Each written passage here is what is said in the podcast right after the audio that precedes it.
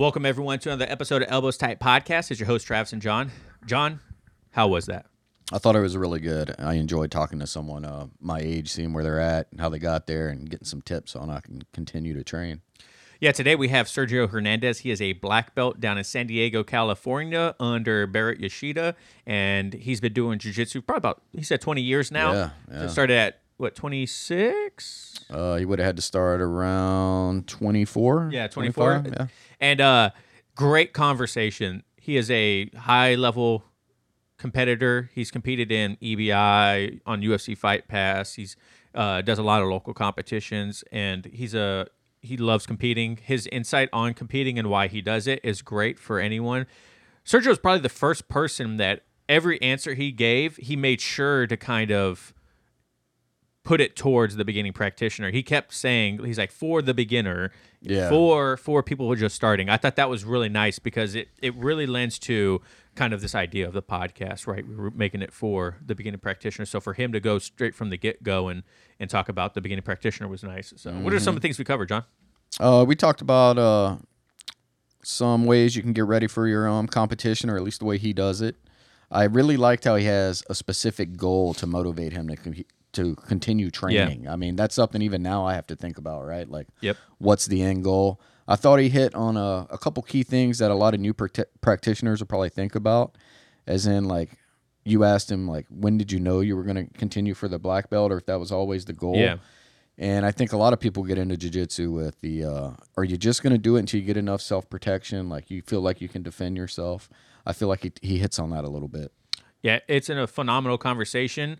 You could tell Sergio is very wise about his words and his thoughts, and it's really nice to talk to people that take the moment to understand one what our question is and then two to really deliver a valuable answer and not just you know spitting something off the top of the head. So that was really nice to, to talk to him about too. So a couple housekeeping notes. Make sure that you guys go check out our supercast. It's elbowstight.supercast.com for all our premium content you get to skip this preamble and our ads in the middle of it. Also, this episode will be coming out on November 1st if you're listening to it the day of.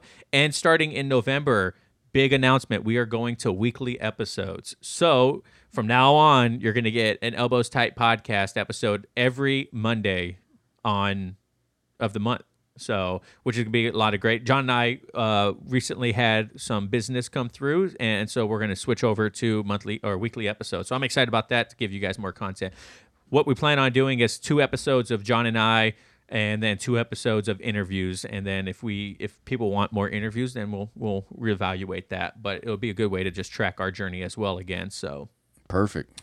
Uh, also, make sure you guys go follow us, Elbows Tight, everywhere on our Instagram. Our goal is to have 1,000 followers on Instagram before the end of the year, and we're already almost there. And it's you know not even November yet, so I, ho- I think we're gonna hit it uh, here relatively soon. So make sure you guys go there, follow us on Instagram, Facebook, YouTube, all that stuff. Make sure you guys give us a five star review on your favorite podcasting platform, Spotify, Apple, Podchaser all that stuff. And uh, make sure you share with a friend and share the episode on the story, what your favorite part of this conversation is, and we'll repost it on ours. So, um, John, you got anything else? That's it. All right, guys. Thank you so much for listening and watching at home, and we hope you enjoy. Peace. Support for Elbows Tight is brought to you by Manscaped, who is the best in men's below the waist grooming. Manscaped offers precision engineered tools for your family jewels. Manscaped recently launched the Ultimate Men's Hygiene Bundle, the Performance Package. Join over 4 million men worldwide who trust Manscaped with this exclusive offer for you 20% off and free worldwide shipping with the code ETP20 at manscaped.com. If my math is correct, that's about 8 million balls. That's a lot of balls, Johnny. when Manscaped reached out to work with us, I instantly thought, yes, what a deal. I've uh, been using Manscaped products for a while now. And when they mentioned helping out with the podcast, I, I thought it was a no brainer. I have the lawnmower 4.0 now, but I had the lawnmower 3.0 and absolutely loved it. Also, most people think about Manscaped as tr- just trimmers, but really they have ball deodorant, ball toner, the weed whacker, which is your favorite thing, right, John? Yeah, I love the weed whacker. Look, I'm about to hit like 45 years old, so I got hair growing out of everywhere now. So it's coming out my ears. I'm like, man, where is that weed whacker? It's definitely my favorite. Get 20% off and free shipping with the code ETP20 at Manscaped. That's 20% off with free shipping at manscaped.com and use code ETP20.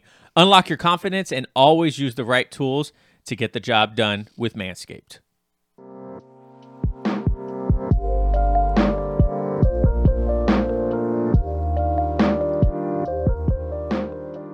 Sergio Hernandez, how's it going, man? How you doing today? I'm doing great. Thanks for having me. I really appreciate it.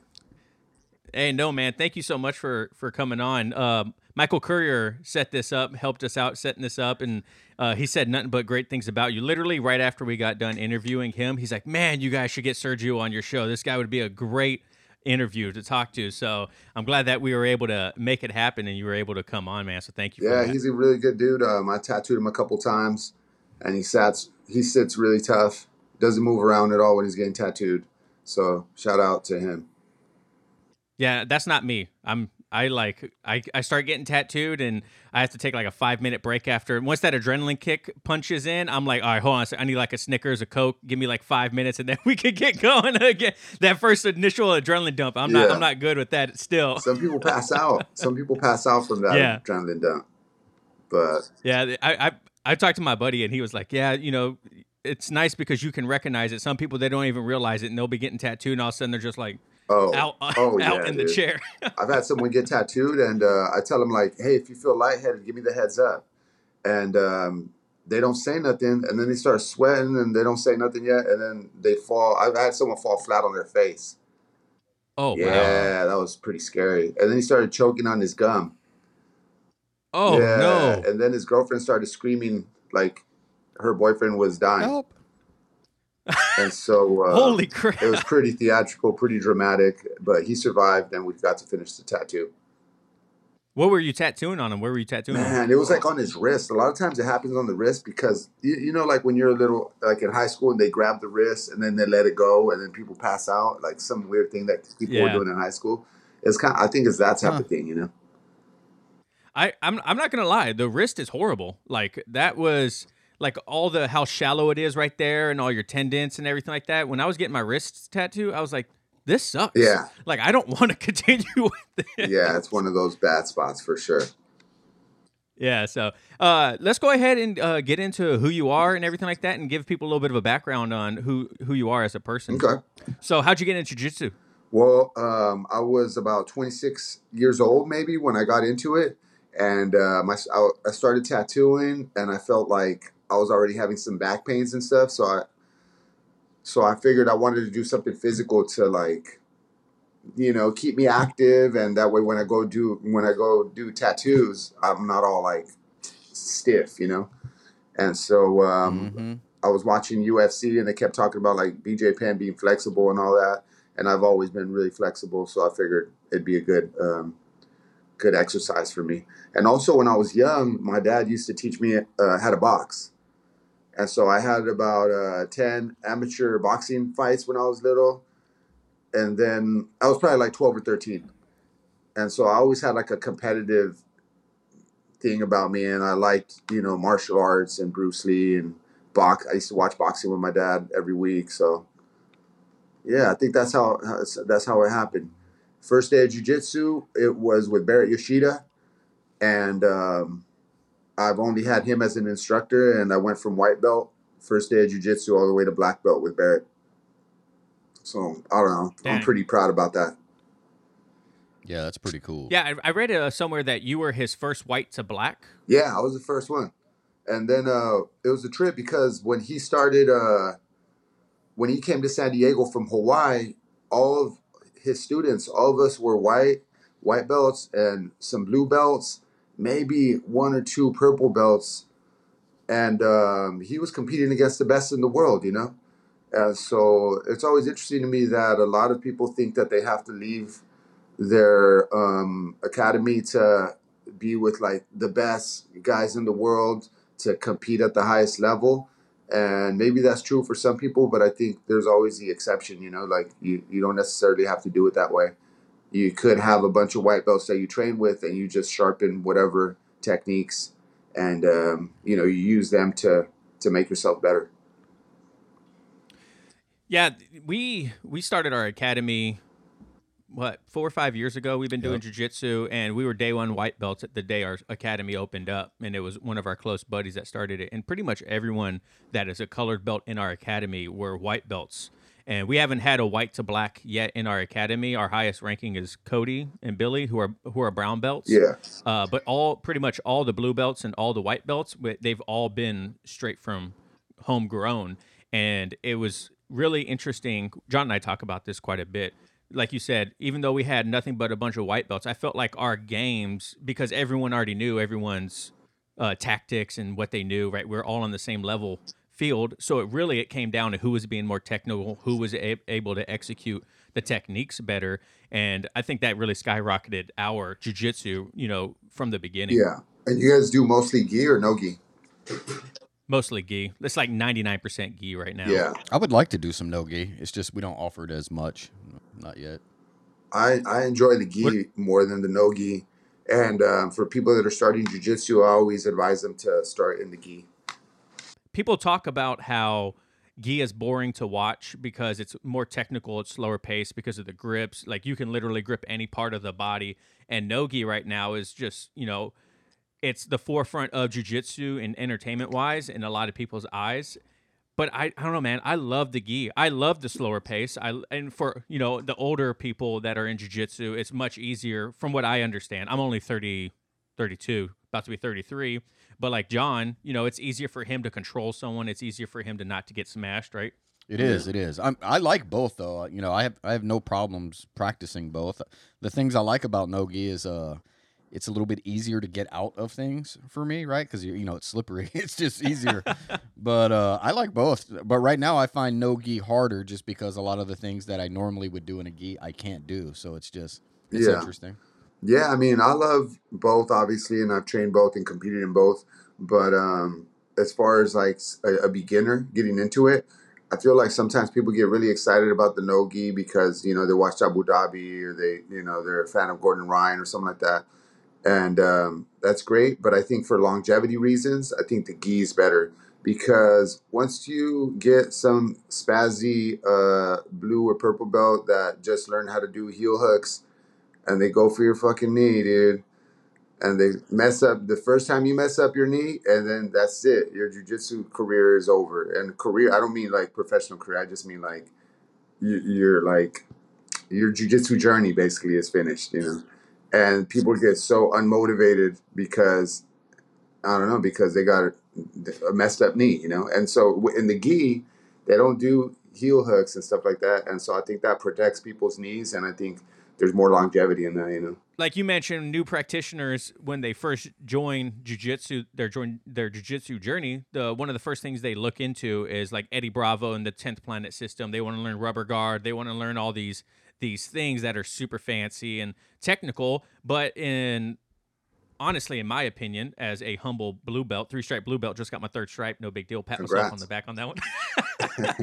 but I think you should honestly focus more on the gi and passing the guard, close guard, you know, all these like very simple techniques, but in the long run, the simple basic things always will work. Yeah. You know what I mean? And and I feel like a lot of people nowadays, especially like you mentioned, Abu Dhabi, all these EBIs and stuff like that, people see that and they get they're like, Oh, I want to do that. But it's like, look, you can't you can't run before you walk. You have to understand these basic techniques in order to get to that level. Yeah, I love when the higher um higher level competitors have like a really like basically standard moves and they're just world champs. It's just like my my favorite thing to watch. And that comes from me being that I have like a really people say that it's a weird style or whatever, but uh really flexible style, which obviously I love all that stuff, you know. But um like you were saying, I think people need to learn like the focus on the basics and appreciate all that stuff, like just like a good triangle, a good armbar. Yeah, Absolutely, it won't fail. They won't fail on you when you can get them if you get them good. Yeah, man, so sick. I love that. So let's let's jump into your your Sergio guard a little bit and your flexibility. How at what level or at what point in your journey did you discover that you know you could you could do this um, abstract rubber guard side control thing? I think Baret um, noticed when I was like, uh, I mean, from since I was a blue belt, but when I was like a purple belt, he would tell me to check out uh, uh, Imanari and uh, and check out a couple of uh, just obscure jujitsu guys, you know, and they were doing just inverted close guard and these different techniques like that. And so I just started to mess around with whatever Baret was teaching me and trying to add on to it, you know, based on my legs being longer and me being more flexible than most people. And so I came up with uh, that technique where um, I'm able to hook someone's arm from bottom side, or yeah, and then it just de- uh, evolved from there. And so I even went up against um, Jeff Glover at some point. I think I was a brown belt at the time, and um, I was able to get him to that position, but my system was still like evolving, you know. Right. And so looking back at it now, I'm like, wow, that was a sloppy, that was some sloppy technique, you know. And uh, and I mean, Jeff Glover's like one of my favorites, dude. He's so dope, you know. So I was just happy that I was able to compete against him. Yeah, that's that's awesome. He especially because he's like such a big name in the jiu-jitsu community too. I noticed when you posted uh your recent competition that you did, he commented on it saying most innovative guard or game in the in the industry or whatever. And I was like, oh, So that's so cool, man. Like, how does that Ah, feel when you get that recognition?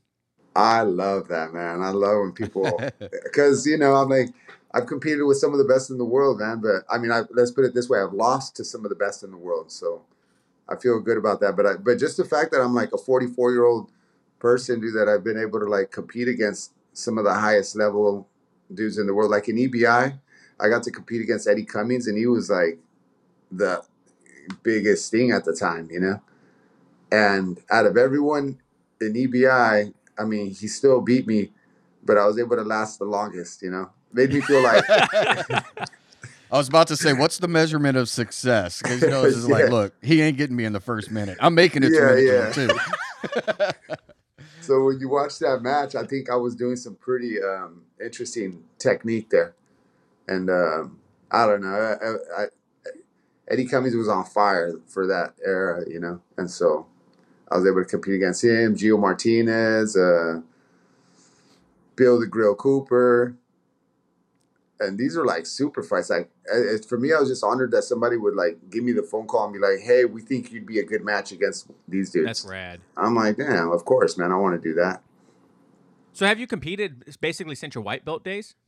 Oh yeah, since I was like three months in, Baret was Oh, like, wow. "Who cares? Just do a competition." Yeah, I've always competed. Every year I compete, and that's basically the only reason I still. That's my only motivation to keep going to jujitsu. If I would, if I didn't have a competition coming up, I probably wouldn't. I wouldn't be training. You know, I'd train once a month or I train every other week. I usually want to have a competition lined up for myself. That way, I could be at the gym more often. That gives you like a goal, something to work towards. I'm I'm always like that. Even in um, I do artwork, and so even in artwork, if I don't have an art show set up for myself, then I'm not going to be making art. You know, because I'm just like, eh, I'll get to it tomorrow, or I'm not motivated right now, or I'm not inspired right now. Having a deadline always, you know, puts the fire under my ass, dude, and want to like stay active. You know. That's good. Yeah. So what what was your first competition like as a white belt? First competition as a white belt, I think the dude uh, put me in like a fucking headlock, like like a high school kid would, you know. and he just squeezed the hell out of my head, and he's going, ah! he has me in a fucking headlock, and I thought that was like some sort of submission, and so like I tapped, I was like, oh, you got me, you know. And I'm like, I'm like, that's not even looking back. I'm like, that wasn't even a submission, dude. He was just like, and so yeah, I got I, I I got beat, and then I had another chance to compete that day, and I think um, I ended up winning one match or something. But just that one W was like, wow, this this is cool, you know. Like it's a good feeling. And then you were hooked ever since, and you just kept competing. Just kept competing because Baret always competed. Yeah. Baret would always Baret would do every single competition, dude. He would show up to like the smallest tournament, sign up, and be right there with the students competing every single time. That's cool. Yeah, so that was like a huge motivation for me because I'm like, man, my my teacher's competing every single time. Why why wouldn't I do it? You know? I've talked about that before. Like I haven't seen that. We've went through a, a couple uh, instructors at our academy, and uh, I I would like to go watch them compete just because I want to see it at their level. You know, it's one thing to teach it to me. I want to see you do it at that level against somebody else that has that same skill. And uh, to date, I haven't had the chance to do that yet, just because the local competitions they, they either don't go to or they're just not competing right now. So you know, I've, I've always wanted to see that. I just haven't. Yeah, I mean everyone's lifestyle is different. I'm not saying one's better or one's worse, but uh, for me, it was like a huge help to see Baret compete. I mean, Baret's a different type of human being, though. You know, it's like there's very few people like him. So I'm pretty fortunate that I had him as an instructor. I didn't even know who he was when I first started jujitsu. I just happened gonna to walk in. Yeah, I didn't know nothing. I didn't know nothing about jujitsu that period. I didn't even know that dude spoke English because he, he looks Japanese. He's Hawaiian, you know. And so I think I was like being so naive that I, I was even talking to him like in like you know when you talk to someone that's Like a broken English. foreigner. Yeah. Yeah. He's probably thinking this like- guy. Pleasure to meet you, sir. so I thought that this fool wouldn't even speak like English, you know. And then he just looks at me like I'm retarded, and he's like, uh, "Yeah, j- could you just go down there and like basically shut the fuck up?" I was like, "Oh man, so embarrassed." This is a nice academy. Thank Yeah. you so Yeah, much. yeah, yeah. Bowing and shit.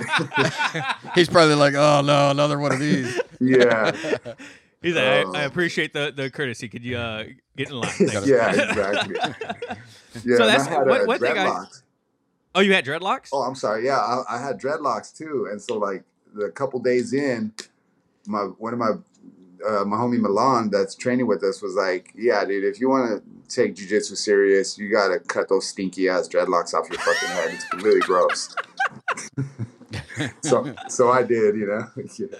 That's so funny. I've never met anyone with dreadlocks. Yeah, we have. We had a, uh, and it's funny. Oh you yeah, say we that, did. Yeah, we did. Because when I'd partner up with people that had um, dreadlocks or really long hair, I would feel bad sometimes reaching into their collar because I was grabbing all that hair, Yeah, and I was like, man. Then I was like, fuck it. They got their hair long. They're just gonna have to deal with it because there's their no way for me fault, to get dude. around They it. got to shave their head.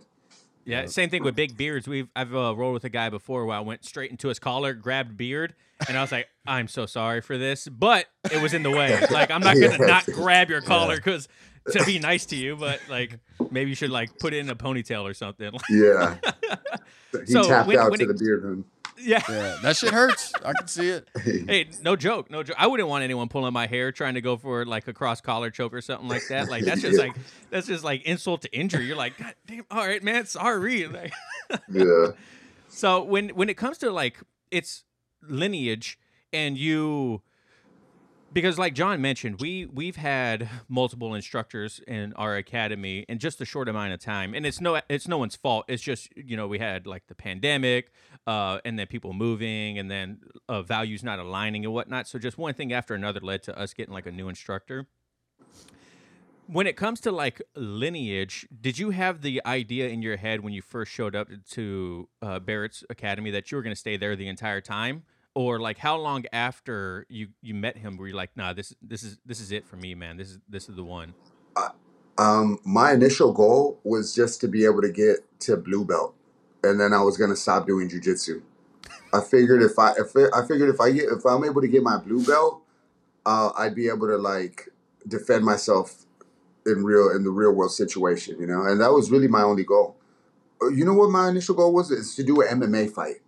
Is Oh, to do an amateur MMA fight because you're watching UFC and you don't want to be the guy on the fucking couch. So I wanted to be able to be like whenever I say something like, "Oh, he should have done this, that," I would have. You have the authority. When people are like, "Well, maybe." Have you ever even been in the cage? You know, I could be like, actually, I was. I did do it. So I wanted to have an amateur uh, MMA match, and um, and I just fell in love with it. You know, so I kept doing it. But yeah, the the thing about lineage, it wasn't until I was maybe like, I mean, as soon as I got my blue belt, man, like after that, I just loved and respected Baret so much that I thought I thought to myself, if I wasn't training under Baret, I probably don't want to do jujitsu. I don't know. I don't know why. I just like I respect him as a man, and I respect um, his approach to jujitsu, and I, I respect him as a leader. You know, I, I just I just got really lucky. I just got one of the best leaders. I think you know, and that's a hard thing to come by. And as a student, it's it's such a you're putting yourself in such a vulnerable position, you know, because in a sense you're humbling yourself, you're subjugating yourself almost to someone. Mm-hmm. And so the instructor has a huge responsibility to be a person of like that his students could respect and and um, that they could look at look at him as like him or her as like a good leader and I don't know man I, it's just like a strange dynamic you know and sometimes students are so eager and so they're such good people that they're willing to subjugate themselves to some person that's a piece of shit. And that's that bums me out you know? I don't like that. I'm like dang dude like for someone to be a black belt man and you're just kind of an asshole like or you're shady or you do weird shit like i don't know man. That's that's another thing that i yeah i got lucky bro i got lucky No, it's it's it's it's true though because uh, when you first start jujitsu, like you don't under, fully understand like the black belt and the meaning behind it when you first start. And but you know, two three months into it, you start to understand what a black belt is in jujitsu, right? You start feeling the the wizardry that comes along with it and whatnot. But then you Yeah. kind of get blindsided by that black belt, and you don't realize if someone is a good person or not because you're so naive to the whole community and whatnot, you know yeah and and so it's it's hard for people to understand and i'm I, i'm sure there's uh, others out there that don't even realize that their instructor probably isn't the best one in the you know to be with or they should leave the academy because it's a toxic environment and things like that. What what are some cues that you could give someone to know that hey this probably isn't the best place for you? I would say however that instructor treats however he treats the like the white belts how he treats the women how he treats people in the day-to-day um, life. Also how he treats his jujitsu. Does he have too big of an ego to where he or they don't want to get I don't know. Sometimes I feel like certain black belts have too much of an ego where they don't want their students to see them be vulnerable. You know, and so if you notice if, if there's a black belt and he's able to be vulnerable in front of his students, then I think that's like a good thing. You know, yeah. And sometimes, sometimes they don't want to allow themselves to do that because they have this persona that they created for themselves, and they want everyone to look at them like they're some sort of god or something. And it's like it's just that's not good. That's a bad environment to be in. I think, and eventually it ends up manifesting in other ways. You know. Yeah. agreed I bet that's younger practitioners that that would affect more. I I would assume like a someone older in life, you know, late 30s, early 40s, if they're going into the gym, they're not looking at that person like they're uh, a god or something like that, right? You need that mutual respect earned. So I bet it's just a younger person that would probably have to worry about that a lot more. agreed Yeah. for especially sure. kids too Oh yeah, kids too, man. Uh, my favorite instructors are the kid instructors. It's so cool, man. Every time I never see bad kid jujitsu instructors, man. They always seem like they're running a kindergarten and everyone's having fun. you know? hurting kittens they're just yeah, that has to be the funnest jujitsu, man. Just to teach little kids. I don't Yes. know. I, I I heard someone talk about teaching kids. Um, you know, it's a good place for future instructors to start because if you can teach kids these techniques and they can understand and execute it, you can teach an adult easily. You know what I mean? Yeah. Like because kids are kids are all over the place. I watched the kids class. We have we have two kids class. We have a minions class and then we have like a kids up to thirteen or fourteen. Yeah. And watching the minions, you know, they're like four four to eight years old, and I'm like, Uh-huh. no, no way. No way would I be able to do this. Y'all got- Yeah, yeah. I like I love my kids. I don't really like other people's kids. Like no offense. they've, they've even I'm asked me before. I'm like, mm, I'm not your guy for that. Sorry. I'm, not, Yeah. I'm not it.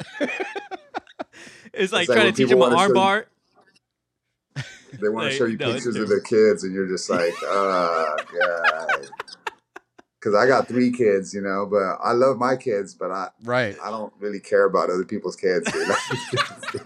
Hey, yo, it's the truth, man. It's the truth. So it, it's funny you mentioned that too, because I'm not a tattoo artist, but I, I'm uh, I have quite a few tattoos. I have sleeves and uh, my torso and stuff. And back when I was in San Diego, people would come to me and they're like, "Hey, man, what do you think of my tattoo?" And I'm like, "It's great, man. Like, I don't, Yeah. I'm not a tattoo artist. Why are you asking me my opinion on your tattoo? Honestly, it sucks, but I don't want to tell you that." it's kind of like if someone be like, "Hey man, how how is that? Uh, how's my jujitsu? It's great, man. I don't, I'm just a blue belt. I don't know what you want from me. I'm not gonna tell you anything else besides that's great. You're asking the wrong person. Yeah, yeah. Could you go ask our instructor, please? So, do you teach class now at, at your academy, or are you uh, strictly a student? I'm just a student. I'm still a student, and I've tried to teach, and then I just end up trying to teach my guard, and it's like nobody wants to learn that shit, dude. It's too. They're like they'll they'll entertain me. They'll be like, "Oh, this is nice," you know, and I'm like, "This person's never gonna try to use this technique in the competition or at their gym."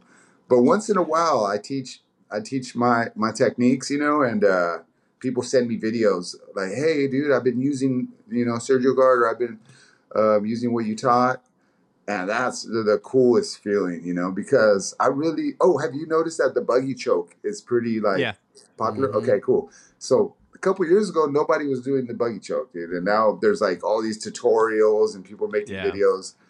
So I really hope that in the future there'll be like some people that use some of the techniques that I feel like I came up with and they apply it to their jujitsu. And there'll be like some sort of tutorial showing, you know, people that are excited about using my my techniques. Yeah. That'd when did when did the buggy choke actually start? When was the first time you saw the buggy choke? Because it's funny how these things make make a rounds to being popular again, but it's been around for a long time. I'll be honest with you, the first time I seen it used was my buddy Tyler, and uh, he was doing it at the gym. And I don't know if he invented it or not, but he was the first person that I seen use it, and he was my training partner. And um, he's a badass dude. He trains at Entram and TJ right now, and he's a bear submission student. And um, he's Canadian, and he's he's really he got some really cool techniques, man. So, but yeah, that was the first time I seen it, and then I seen the the twins use it, and after that, it blew up. You know, everyone wanted to be doing the buggy choke. Yeah, it, I, it's funny watching people do it in MMA right now because a quick way to get out of it is forearm across the chin and just slam them. You know what Yeah. I mean?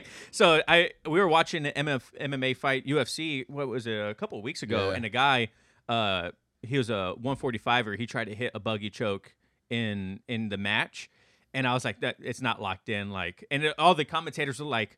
Oh my God! What is this submission? And Joe Rogan was like, "It's a buggy choke." He's like, "But he's not doing it right, so he's not going to get. He's just wasting energy right now." Yeah. like, yeah. There's like so much space in that in that buggy choke right now. In in your game, do you feel like there's certain techniques because of your flexibility that they don't work as well as you know other people?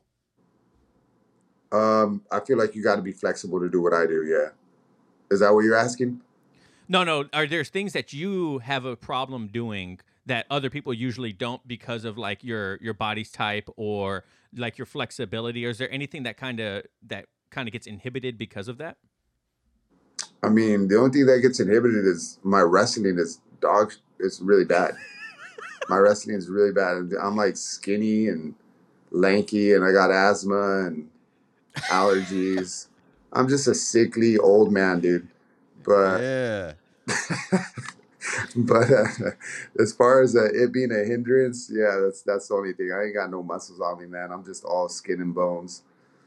Just pull guard, say whatever, take it. I don't even. care. Yeah, exactly. it's not the best for Abu Dhabi uh, ADCC's rule set, but Right. I want to keep competing. Though I did Masters three, I won one match and then I lost my second match. But I don't know. I'll always compete, man.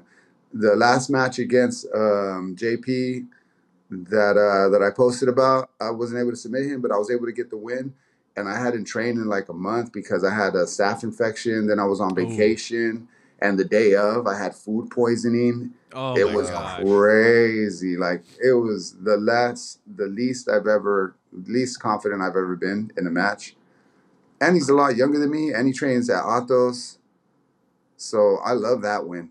That was one of my favorite wins. I was able to win in front of my son too. So that's Oh, that's really rad. cool. Yeah, dude. Are your kids in jujitsu?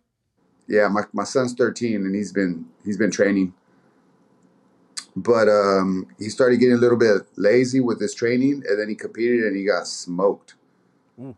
And so I'm like, hey dude, you gotta start if you got a competition coming up, that hopefully that's a lesson that You can't be like, you know, just part time in it. You got to like really train to be able to compete properly. But Any, it uh, was a bad special- example because I just trained. I I just competed and was able to win, and I fucking didn't train at all for it. So Like, try not to be a hypocrite. You know, like, Yeah. But that's not. But you should train more. yeah, yeah. Any mental preparation before you compete? Music, meditation, anything specific? Um, usually, um, I like to have like a like a little shot of whiskey before the night before, you know. All yeah, but I want to be as like relaxed as possible. So I just try to think that no matter what, it's not a big deal. It's like it's not a big deal. Like I don't know, but I still get anxiety. I still get like all worked up right before the match, and I'm driving to the competition, and I'm like, Why did I like sign being up by for this? myself. I like being by myself. Every time I have like my friends that are traveling with me to the competition, I'm all I'm already in my own head, you know, about the whole situation. And then to have three or four other conversations, and then, hey, should we stop here to get food? I don't want to talk to anybody, dude. I want to just listen to my music or to, to some podcast and just think about how the competition's gonna go, you know, like. And it's not like I'm all like terrified, but it's just like I, it's like smoking too much weed or something. You just like too many thoughts in your head, you know, like. Get paranoid. Yeah, I just want to be left alone for the most part. What's on your playlist? Oh man, my playlist is all over the place, man. I have so many things on there, but if I had one go-to thing, it's probably like Griselda records or something like uh, Westside Gunn and that type of stuff. You know, I don't And know. you- It's just, they just put out so many good albums lately.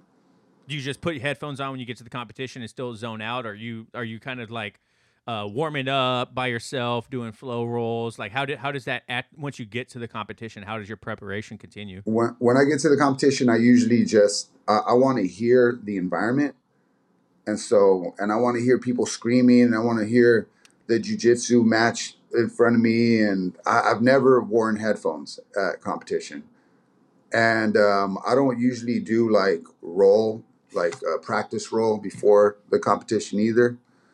Um, I'm usually just stretching out a lot, just stretching out, stretching out, and then right when they're like in the bullpen that's when I start like jumping around and start getting amped up, you know.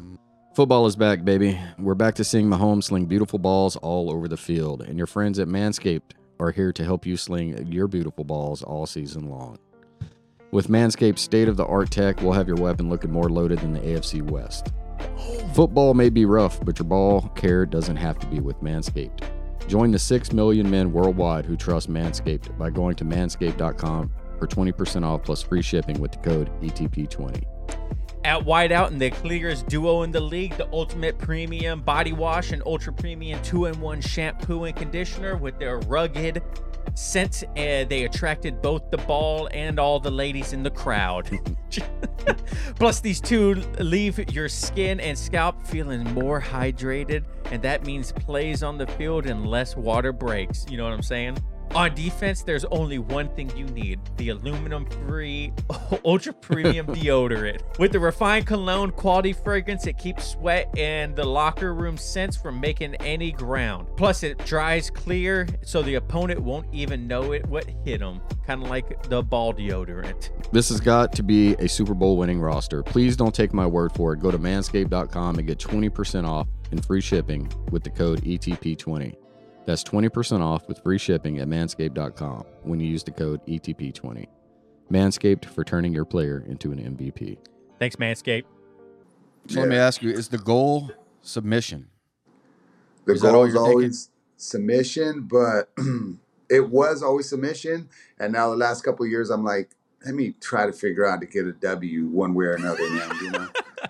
Because I used to hate when people would get like an advantage and then they would stall. And that's just been like my jujitsu competition career has always been like someone getting an advantage and just stalling out. And everyone's so like, I don't know, man. Like, I don't like it. Ah, it bums me out. It really does bum me out that that's what competition is. Like, even in boxing now, you know, everyone like tries to win a round. And back in the days, I mean, I remember watching boxing and fools would like go toe to toe, and it was still technique, you know, but they're trying to show who's the better boxer. And in jujitsu, it's not really. I mean, the essence of jujitsu is getting to a submission, right? And so it's a little bit frustrating to see so many competitions won by stalling or by advantage, and no one ever like calls it out like it's something negative. And I think I don't know, man. Like I want to have like a style that's that I can have pride in, you know. That, and I want. I don't know. I don't want to win like that. I'll, I don't ever want to win that way. I want to have an interesting match, and I want to try to be going for the submission, you know. Yeah, I saw one of your matches, and it was you. You're going against this guy, and uh, I think he had braids or something like that. White guy. He looked a little, little muscular, but uh, Mm. and and you were just like, you're like, bro, just take me down. Like, let's go. Like, I don't even care. Like, here's my leg. Like, get, let's go. Like, why are we standing here? Hand fighting standing up like people don't want to see this. Like i felt like you were like pressuring him to do something because you wanted to entertain. You know what i mean? Like it Yeah. wasn't you weren't there to be like i'm trying to win this. You're like i, I want to win but i like th- we're, we're a crowd of people are around us watching like let's stop the hand fighting. Is that kind of like where, where your mindset is when you when you're in the match? It's always my mindset but um, like i said nobody gets held accountable for these things anymore. So like if i if i compete i want to accept the rule set now and i want to like not be complaining about it like oh this guy ran the whole time or this guy um, i think in my younger days i used to be pissed off about that type of thing now it's like that's okay man he just wanted his w but it's still kind of a cheesy win it's like dude, you Mhm. just ran the whole time got one point and Man, I that that so that video that you seen, I used to have I used to have to do that a lot, man. I'm like, there's an audience here, man. We're here to perform. We're here to like we're putting on we're, we should be putting on a show for these people, you know? And so every time I have a boring match, it's really like embarrassing for me. I want to have an exciting match. So And I, uh, I, you're a big boxing fan, right? So was I. yeah. And we're about the same age, so we were probably watching the same boxing. Sugar Ray Leonard used to be my neighbor in Baton Rouge, by the way. Nice. But anyway, uh, I used to feel the only time I felt cheated in sports is when I spent all my hard money for a Mike Tyson fight and it was over in 30 seconds. yeah. Remember, you used to have to pay per view stuff, and it was like hundred bucks to order that. And I was like, no, 30 seconds, the fight was over. It used to piss me off. I remember that, dude. I remember that. But hey, at least he knocked him out though. I know. He got the knockout. like, but oh, 30 seconds. But man, I feel that way about. Mayweather. Though. I feel cheated when when I watch Mayweather. Yep. I'm like, ah, it's so bad. It's so bad to Mhm. watch.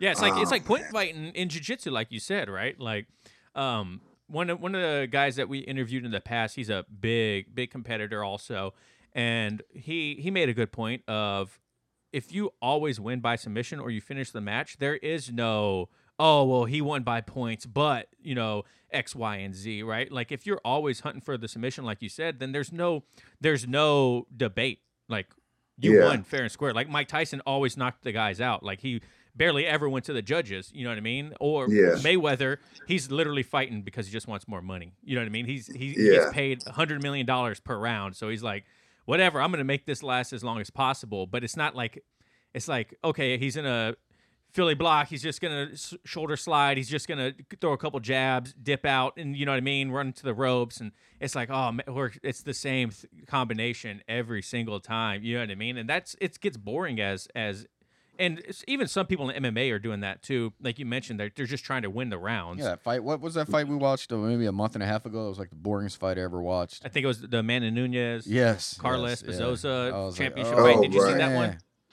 It was bad. Yeah. I was Um, like, no. I'd rather watch someone lose. I'd rather watch Yes. someone Agreed. lose. I'll be a, I'll be a lifelong fan if someone went out there. That's why I like the Diaz brothers. You know, win or lose, they're gonna like go out there to fight. You know. Yep. So what is it like being in like San Diego, which is like the mecca of you know, especially competitive jujitsu right now with Atos out there, Alliance, Keenan Cornelius' gym's just a, an like an hour away. What what is it like being out there? Do you get to drop in at other schools, or do you kind of just I? I went with, to Keenan's. I went to Keenan school um, before, and it, I feel really blessed basically to be out here in San Diego because even in the small competitions, you guys you have people from Atos. You know, Atos is like one of the most important schools in jiu-jitsu. I think you know some really incredible competitors and a good history to it. And uh, yeah, there's so many academies out here, man. Yeah, it is a mecca. Why? Why do you think that is? Is it because the Brazilians love Southern California? I, I that's all I can think of. I think it's the closest you can get to Brazil in the states, and it's Yeah. a beautiful area. You know what I mean? It's not L.A., even though it's getting it's getting bad now. Like like you know a little bit northern of San Diego. But Yeah. back in the day when I was there in 2009, 2011, there was like barely any traffic. You know what I mean? Like the only time there was traffic on like the five was during rush hour. It's like a super chill city. There's so much to do around the area. And I don't know. I, I feel like that's probably why. And, you know, one person went there and then, you know, like here we have gyms popping up all over the place. And down there, you know, Atos and things like that. I think they were just like, all right, well, he's there. So we should go there and, you know, kind of like start start building up as well. That's just my opinion though. Yeah, man, there's so many good schools, man. Um, the competitions, the local competitions are nuts. It's really sick. Yeah, I would, I would, I would hate to compete in San Diego to tell you the truth. Just a bunch of killers down there, man. It's tough, dude. And do you guys do competitions? I've only done one. I haven't Yeah. competed yet, not yet, and uh, I'm, I'm I'm getting to the point now where um I, I competed in like CrossFit and weightlifting and stuff like that Oh. when when I was in my mid twenties and late That's twenties. cool. and thank you. It was it was a lot of fun. I, I had a blast competing. I'd never had that competitive mindset of like, I gotta win, I gotta kill, and everything like that. Um, but I kind of like burned myself out on competing through those those my twenties because I did it quite a bit, and so now I'm like, I don't really want to go hours on end to a comp- local competition, roll with four or five people, and then risk losing my 401k because some guy goes crazy on a Kimura, snaps my arm or something like that. You know, so that's like there's my mindset now is completely different. Uh, Yeah, because I just I there's more to lose if I get hurt because someone is going buck ass wild on me. yeah, no, for sure. And there's probably less competitions where you're at than in San Diego, Yeah. right? Oh Yeah, yeah, yeah. I think there's like maybe one a month, maybe. Yeah, yeah. Oh, here, there's competitions like all the time. So I was fortunate enough to not really have to do much. To like, you know, it was just like a ten minute drive, and you get to compete, win or lose. I just I get to go to work afterwards, and everything's okay. You know, No, I didn't when you- risk anything. When when you mentioned earlier, you talked about how um you've been tattooing for how long? Um, I started my apprenticeship about twenty years. Oh, 20 okay. years ago. Yeah, So you started jujitsu basically around the same time you started tattooing. yeah. That's Wow. cool. Um, a little bit after, but yeah. Do you feel there is any correlation between jujitsu and tattooing as like an art form, as a creative person, right? Like you, you obviously, um, you do incredible tattoos. I love your style. I'm a, I'm a traditional guy. All mine are like neo traditional tattoos, and so I got stars and dots and and and on my arms and everything like that, like an old school sailor. Uh, do you do you feel like there's any to you any correlation bet between the arts? Yeah, I think the the learning curve is very similar. You know, you gotta, and also the fact that in jujitsu you gotta be able to humble yourself to be able to like advance to the next level. I think in uh, in tattooing it's the same thing. If you just started tattooing and you think you're a hot shot right off the bat, then you're never gonna progress. You know, and so even me now, I've been tattooing for a long time, but I still feel like I'm getting better and better. And I think in the next 10 years is when I'm going to be doing my best tattooing. So as, as soon as you don't wake up motivated to like to become better, then I feel like you're just going to start going downhill, you know? Yeah. So I started off as a white belt in tattooing and I thought I was, I thought myself as that too, you know? And so no one's gonna give you like a belt in tattooing. It's just in tattooing, everyone's constantly telling you how amazing you are, no matter how Right. horrible you are. And so the difference between jujitsu and tattooing is that in jujitsu you can't freaking lie about it. You could think you're the be- greatest blue belt ever, but if you haven't competed and beat anybody, then I don't know. It's like show me, prove prove to me why you're a good blue belt. You know? Yeah, and and to to that point too, in in tattooing, uh, there's always going to be someone that is willing to get tattooed by you. You know what I mean? This is why you have like guys that have machines at their house and they tattoo their friends. They have tattoo parties and you know what I mean? And they're like they're like, "Oh, bro, look at this. Look, my buddy did this sick tattoo on me." And it's like, "Well, you're just feeling their ego, right? Like this guy legit thinks like he's a good good artist, you know, shading with a single needle and like just horrible lines and you know, just like trying to do photorealism and whatnot, but in jujitsu, yeah, you can't you can't do that. Like someone is gonna feel your ego, but you could literally John could be like, "Man, you're really good," and like, "Thanks, bro, I appreciate that." I go to my next roll and I get smashed the entire time. You know, like Yeah. there's like there's there's no there's no moment of or supremacy throughout the entire time. You know what I mean? It's just you're you're always gonna have someone bigger and better than you. And how do you feel about when you roll with higher belts? Are you trying to to take them out? I mean, obviously, a- right? I don't know, man. Tell you the truth, John and I, I, I know they don't like it when you wrist lock them. you got in trouble for that? he That's did. Uh, I mean, I mean, uh, I guess. Yeah, he Yeah. wrist locked our, our black belt when he first showed up at the academy, and uh, he looked at John mid roll, mid wrist lock, Stop, stopped and stop said, the roll. "Oh, so we're doing prison rules." Then whoop I my love ass that. for the, the rest of it. See, with to me, uh, I don't know. I feel as a lower belt, there's a fine line of me not wanting to be overly aggressive with a higher belt to the point to where they don't want to roll with me. You know what I mean? Because I feel there's a lot of value in rolling with upper belts. But at Yeah. the same time, I feel that when I do get to a position where I possibly had a submission or something to show um, a better skill set of mine, I kind of over respect the belt. You know what I mean? Like I'll stop and I'll just kind of like hang out there and Right. Is that go for, only for black belts, or is that also for like? Would you do I the same for think it's purple belts? honestly no. I think it's just black belts. Yeah. I, I I don't I don't know. It's it's like a psychological thing to me, and I don't know why I do it because every black belt I ever taught to, they say don't do that. They're like you're only hurting yourself. Like they like if you have a submission, you should 100% go for it. Like just because I have a black belt doesn't mean that uh, you can't submit me. You know, Yeah. if you do something right, then you should capitalize on it. So I, there's like this like internal battle when I roll with black belts on how hard should I go? Should I actually fight for a submission?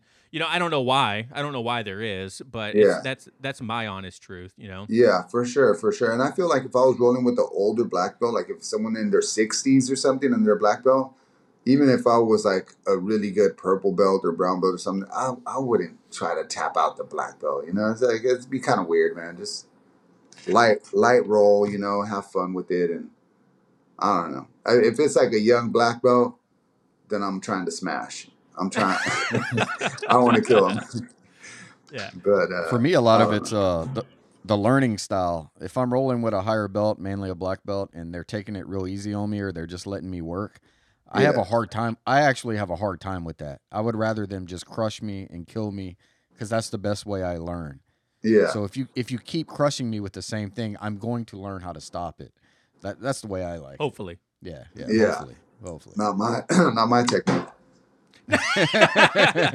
You'll put me in there. I'll be like, I don't even know. Yeah, yeah. I'm, I'm, I just do whatever you want, man. Like, um, but no, I think I think looking back though, when I was a white belt, I was 25, 26 years old. Uh, no, no, 20 in my later 20s. I think I was like 20, 27, 28.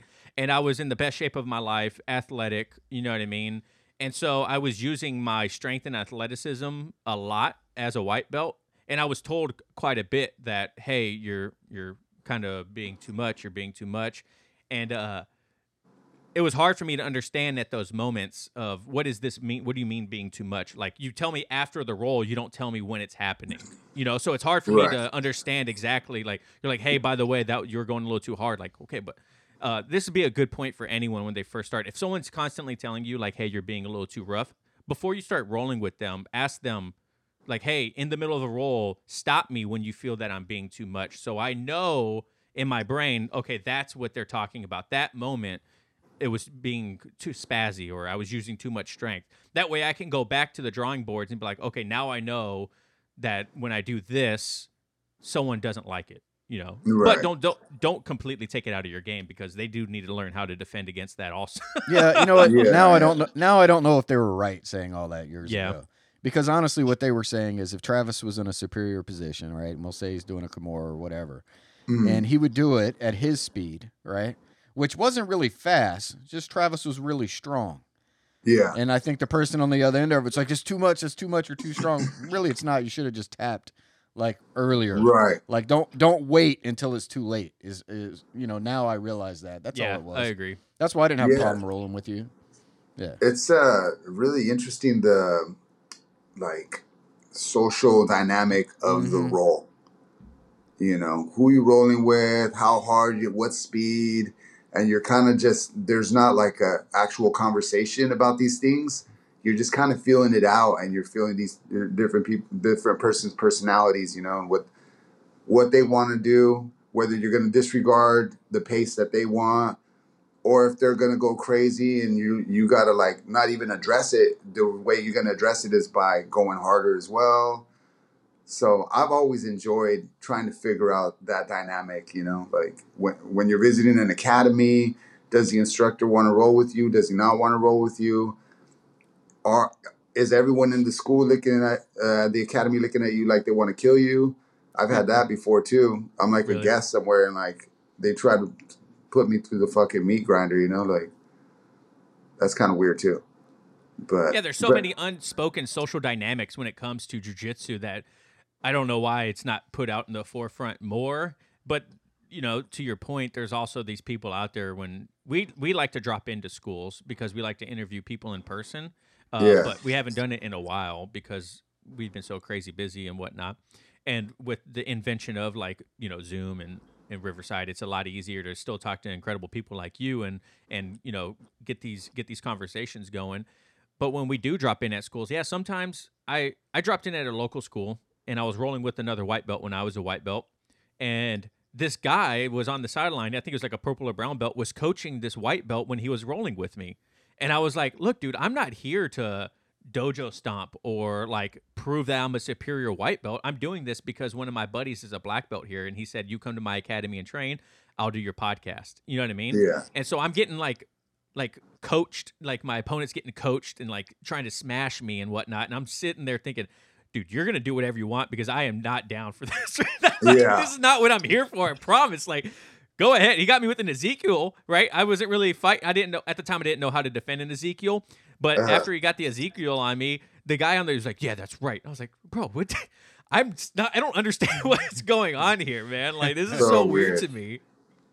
And he said he wouldn't go on your podcast unless you went to his academy. Yeah, yeah. He said, "Hey, come drop in. I'll do your podcast." And I was like, Yeah. "All right, that's fine. Like, I'll go. I'll go there and hang out and, and learn some technique and whatnot." And what's That's funny is when he rolled with me too. He's a black belt, and uh, after our roll, he, um, he got me with like a knee bar within like ten seconds. yeah, You know what I mean? Obviously. And uh, he told me afterwards, like, yeah, I, I could tell that, um, I, which was so weird to me. He's like, yeah, I, I kind of went a little bit harder and faster on you because I felt like you were going to try to uh, be more aggressive on me. And I was like, no. Why would I do that? I'm not even here for that. Man, like, when did I Yeah. ever get, get give you that like feeling? You know. yeah. Jeez. So how do you like? know. How do how do you uh, like approaching dropping in at other academies? I I didn't do that till I was like a brown belt, maybe. Mhm. I never went to another kid because I'm like, like I said, I'm older. When I started, there wasn't all these super fights, all these different shows. It was like IBJJF, there was NAGA, and there was like Grappler's Quest, and so and there wasn't. No one had Instagram and all that shit, so there was like you didn't know what everybody was doing. So I didn't want to go drop in at a school, and it might be people that I'm going to compete with in the future, and I didn't want them to see any of my techniques. So I hmm. just wouldn't visit anywhere. And I have good training partners. So um, if I'm going to do jujitsu, I want to contribute to my team by being there to every class that I can be at. And so I don't know. I'm a little bit different when it comes to that. Every time I see my buddies that like, hey, why aren't you in why aren't you at the team uh, class today, dude? You were dropping in over there you know, getting all this other information and rolling with these other people, but we needed you here because we got a competition coming up and we need as many people in the gym as possible and you're over here spreading yourself thin, going to all these other academies because you want to drop in and meet people and all this other shit. Like meet people at a bar, dude. Like I don't know. but I don't know. That's just that's just me. Now I'm a little bit different. I I like to go visit and I like to meet other people. And since I'm competing less, I want to go to other academies and just feel different style of jujitsu, and it makes me feel good, you know. So that was before, and this is me now. So I I, I evolve man. and I change. yeah, you become more mature even in your jujitsu journey, and you start you know accepting things that you thought were not cool back then, right? And it's like yeah like it um and then you're like i don't really care man. Now i i, I want to i enjoy meeting other people. I enjoy rolling with other people and yeah 100% dude. Do you feel that people that don't compete you know because i think it's like the stat is like what 70 something percent of people don't ever compete in martial arts? Do you feel dropping in at other academies is kind of like a good substitute for that? Yeah oh for sure to know where you're at 100% yeah. And i like doing that now because i don't compete as much so i like but but then it's I think you're giving yourself a false sense of like where you're at when you do that because of those social dynamics that we were talking about earlier. A lot of times you're like, "Oh heck yeah, I was able to tap out that purple belt, dude." And you're like, "Well, maybe that day that purple belt wasn't top of his game. You're not in a competition." and maybe he was trying to go easy on you and there's all these like little things that come into it you know so it, it is helpful, but I, I, I feel like you can't really get a sense of where you're at until you actually compete. You know, uh, that's just I, I feel like it, it's a truer sense of where you're at. Yeah. Great. Now I got to compete, man. Yeah. yeah, you should do it, man. It's fun, you know. But like you said, every everyone's lifestyle is different, so it's hard. It's hard to like have one blanket approach. Right, yeah. right. You got to be you got to be flexible in your journey. Yeah, for sure, man. And, and for me, my main thing that I want to advocate for is for people to be able to do jujitsu when they're older. And so I want people to go at a pace um, in their jujitsu journey where where they're still doing jujitsu in their 60s and 70s. And so sometimes when you go too hard on the competition aspect of it, and that becomes too much a part of your jujitsu journey, as soon as you're not able to compete in jujitsu, then you just fall off and never never really train again. You know, I've seen that happen as well. So it's just finding that right balance, I think. What tips do you have? Do you got any?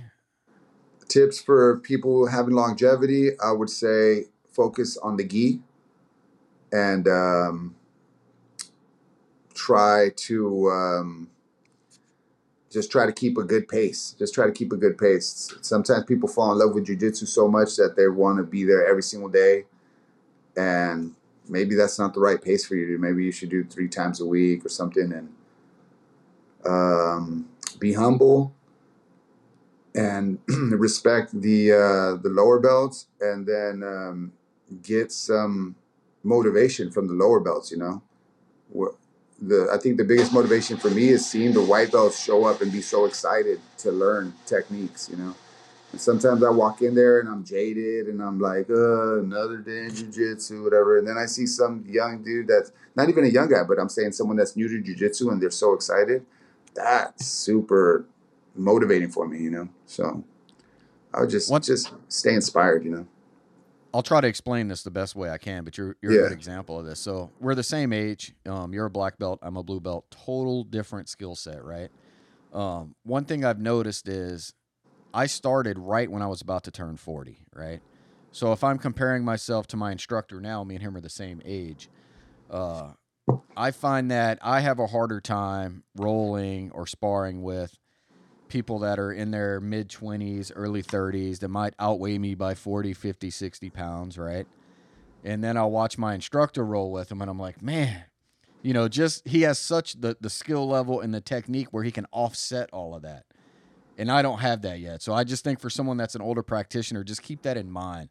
Just, you know, if you're going to see somebody that's a higher belt at the same age as you, you cannot try to like compare yourself to how they're dealing with the same roles. It's just different skill sets. Yeah, and um, I think that's why competition is really helpful too, and it's motivating because it gives you a goal.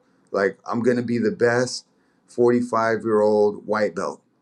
Right. You know, so you always want to be the best at your age and your skill level. Mm. Like, That is what I noticed the one time I competed. I said it was nice to just go up against people that were the same age, same weight limit. That that was nice. Yeah, man, it's so sick. That's a beautiful thing about jujitsu, man. Like, it, you don't get to do that in any other sport. You know, they don't have. Yeah, it, it is. It's like IBJJF. You know, they have the world competition. That's Master Worlds. You can go blue belt and compete against the other most, um, like the best blue belts in their fifties or whatever. You know, and Right. it's I don't know, man. It's so sick. You got Mario Lopez out there competing. you got you know, it's like so many Anthony Bourdain won medals. Uh, what what's that guy? Uh, Tom Hardy or something? Like yeah. I don't know. There's a long list of them, man, and everybody is treated equal in competition.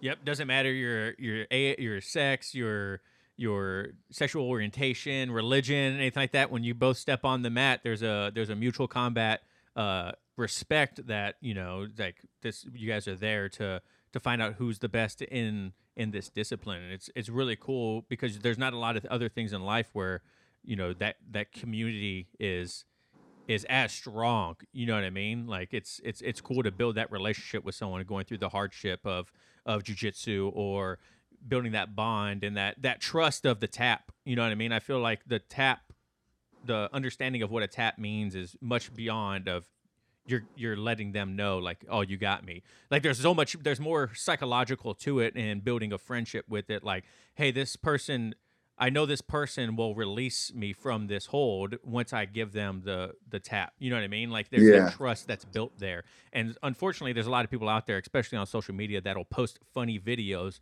of someone tapping and then them holding on a little bit longer or accidentally putting a student to sleep during a technique or something like that. And it's really hard to build that trust back for that lower belt, you know, because most techniques are done on lower belts, right? So if Yeah. they're if they're on social media now getting made fun of because they passed out during a a choke or a bow and arrow, something like that, there's a lot of respect that needs to be rebuilt there.